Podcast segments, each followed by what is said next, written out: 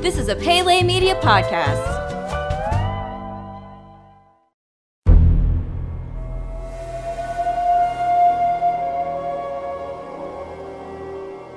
Welcome back to Jurassic Park Minute. Jurassic Park Minute is the fan podcast that chronicles and overanalyzes the classic 1993 film Jurassic Park minute by minute. I'm Kyle. I'm Brady. And today we're here to bring you minute number 56. Brady, how are you doing today? Doing good. Just enjoying uh, New Year's thus far. Yeah, how is it uh, just a couple days in here? Well, let's see. I showed up to pick up my New Year's Eve date the other night and Uh-oh. didn't notice her waving me towards the gravel driveway. So I'm like, oh, there she is, and just floor it right up into their front yard, which was, as you know, we had like tropical storms that night. Yeah. So their yard was like a swamp, and my car got stuck. It got stuck in the front yard. Yeah. Oh, man. So what did you guys do? Did you get like an Uber? Just like walk to where No, you were I had going? to get it towed out. Nah, nah, nah, not next year. Not next year. Just going to stay home and watch uh, Jurassic Park instead. Well, yeah. But hey, Brady, are you ready to go ahead and get into the show? Let's do it. All right, here we go. In the previous minute, we saw Dennis Nedry begin his plan to steal dinosaur embryos from the cryo labs at Jurassic Park. At minute number 56, we see Nedry's stopwatch program now running. He now has 20 minutes to steal the embryos and get them to the docks. At 5602, we see the tour vehicles heading back to the garage through the pounding rain. At 5608, in the rear vehicle are Dr. Ian Malcolm and Dr. Alan Grant. Malcolm is unscrewing the top to a flask of alcohol. Grant asks Malcolm if he has any kids. Malcolm responds that he has three children and proclaims that he loves kids. Malcolm takes a swig of the flask. Malcolm states that anything at all can and does happen. Malcolm offers a drink to Grant, who waves it away. Malcolm says, the same with wives for that matter. Grant asks him if he is married. Malcolm says, occasionally. Malcolm goes on to state that he is always on the lookout for a future ex Mrs. Malcolm. Malcolm laughs at his own wittiness. At 5634, we cut to an interior shot of the control center where we can now see Nedry running past two windows. Nedry stops at a door and peers inside. At 5640, through the glass on the door, we can see a video surveillance camera monitoring the room. Nedry counts down from five. When he gets to one, we see a red light turn off on the camera and the contamination airlock door unlocks. Nedry slides the door open and steps inside. At 5651, we see Ray light up a Zippo lighter and raise it to his cigarette. When the lighter nearly touches the cigarette, Ray is alarmed when his computer starts beeping. Ray turns his head to see red indicators showing up on his computer screen. Each red dot appears to show up over a doorway. Ray says, That's odd. From off screen, John Hammond asks him, What? And thus ends minute number 56 of Jurassic Park. So, there is not a lot happening in this minute, but there is at the same time. Do you know what I mean? Like it's just Nedry basically walking into the cryo thing, and you know, kind of like waiting for the clock to count down, and a little bit of a conversation with uh, Ian and Grant there in the car about wives and stuff like that. But I actually really like this minute. In fact, I like the whole Dennis Nedry trying to get off the island thing because I think the tone of it is just perfect. Yeah, the fact that there's corporate espionage in this movie makes me like it all the more. If Yeah. it had just been dino attacks and everything, it just wouldn't have been all that interesting. Right. Uh, and this is, in fact, this might be one of the more tense sequences in the movie. Is Nedry trying to get to the boat on time? Is still the embryos and get to the boat on time? Yeah, it's definitely ramping things up for the you know Tyrannosaurus attack that's about to happen in just a couple of minutes. But it it seeds it very well. It kind of gets you nervous. It kind of ra- you know ra- amps up the anxiety because we're what 56 Yeah. minutes in here, and there really hasn't been a whole lot of action for this movie so far. It's just a lot of talking, a lot of very interesting talking, uh, but.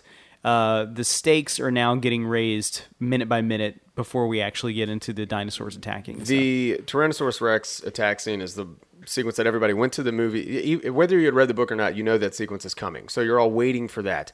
And then you're following this and you're like, what the hell is going on? I'm, I'm invested now in a story about a, uh spy or a wannabe spy stealing these embryos. And I'm like, where's the next, where's this big sequence that I've heard so much about and I'm waiting for? And this is gearing up all that tension for that, for that reveal.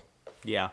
Um, in the trailering for this movie, for this movie, they didn't show any dinosaurs, right? Like I think the only thing that I remember seeing little was a. Tyrannosaurus Rex leg, maybe coming down and pushing into the mud. I think I remember seeing that on like maybe a TV spot or something like that. I think um, I've talked about it before already. The teaser trailer for this movie. It, it actually this movie had a wonderful marketing campaign. Uh, the teaser trailer is one of the best teaser trailers I've ever seen. It had a second trailer which is excellent, and all you got was like kind of dinosaur tails of the foot, or Mm-hmm. the T Rex coming down and looking at Lex through the window and his pupil dilating. Yeah, just the eye. Yeah. And then um, I think there was another one, but uh, the fact that they did withhold on showing all of that is, you know, masterstroke. it really got you ready for this movie when you went in because you didn't you know are, are ready to be blown away basically because you didn't know what to, uh, to to expect and i think that they're continuing to hold off the big dinosaur stuff through this you know so we're fi- we're 56 minutes in and i can say or 57 and 58 we don't see any more dinosaurs than that we're not going to see them for a few more minutes but still it's just like at the last minute here they're really kind of twisting the knife you know cranking the anxiety Yeah. up the whole time Yeah. so and of course, he says he has an ex-wife. We don't actually know who his wives are, but in the Lost World, he is dating uh, Sarah Harding, who was played by uh, Julia. Julianne Moore. Julianne Moore, thank you. Not Juliette Lewis. Not Ju- Julianne Moore, uh, who was pretty great in that movie as well. I love anything that Julianne Moore is in. So anyway, that's pretty much all I've got for minute number 56. Do you have any notes on this? Yes, I do. On Ray's computer, we see the uh, the blueprints of the building, and I was trying to figure out where the entrance to the visitor center, the rotunda, would be, and like the restaurant and all of that. You can kind of tell, but um, we just sort of assumed that the genetics lab and mission control, you know, the control room are all in the same building, all in the same compound. So uh, it was interesting, kind of looking over at that overhead glimpse and trying to figure out where you are. They do kind of make it appear like, you know, from where we were watching the ride that went through earlier, that this is all like right next to each other. And the, the cryo lab is next to each other because when you see Nedry walk past that window, it's the same window that's right there by his desk. So all that Muldoon or Ray or anybody had to do was really kind of like look over their shoulder into that cryo room and they could probably see Nedry. You know, like stumbling around in there trying to pick up uh, dinosaur embryos and stuff. So, but they didn't, and uh, he's able to get away with it. So, That's right. Uh, the only uh, other note that I have is Grant and Malcolm's rapport is uh, kind of funny. yeah, it is. I is. I- the fact I- they're kind of warming up to. One of my favorite lines in the movie is I'm always looking for a future ex Mrs. Malcolm. you know, that, that kind of attitude, just kind of like, oh, I'm always looking for an ex girlfriend out there. Yeah. I thought that's a pretty funny line. So, uh, yeah. Do you think Ian Malcolm really likes kids? Uh, yeah, yeah, I think so. It's it's interesting. Earlier, they um, when the kids run up and they see uh, Hammond on the stairs, they show all the men in the group, and they're all frowning. And then yet we hear Malcolm later talking about how much he loves kids. Yeah. Uh, yeah, he seems like the kind of guy who would. I think. Yeah. Uh, definitely likes him more than Dr. Grant appears to. But, uh, you know, that's kind of Dr. Grant's arc in the whole thing. So. That's right. All right. Well, hey, I don't have anything else. You ready to get out of here? Let's do it. All right, folks. Have a great day. We will see you here tomorrow. I'm Kyle. I'm Brady. And until next time, hold on to your butts.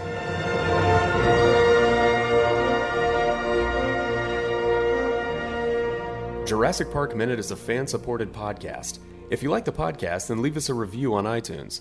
You can contact us at JurassicParkMinute at gmail.com and visit us online at JurassicParkMinute.com, Facebook.com slash Jurassic Park Minute, and Twitter.com slash Jurassic Minute.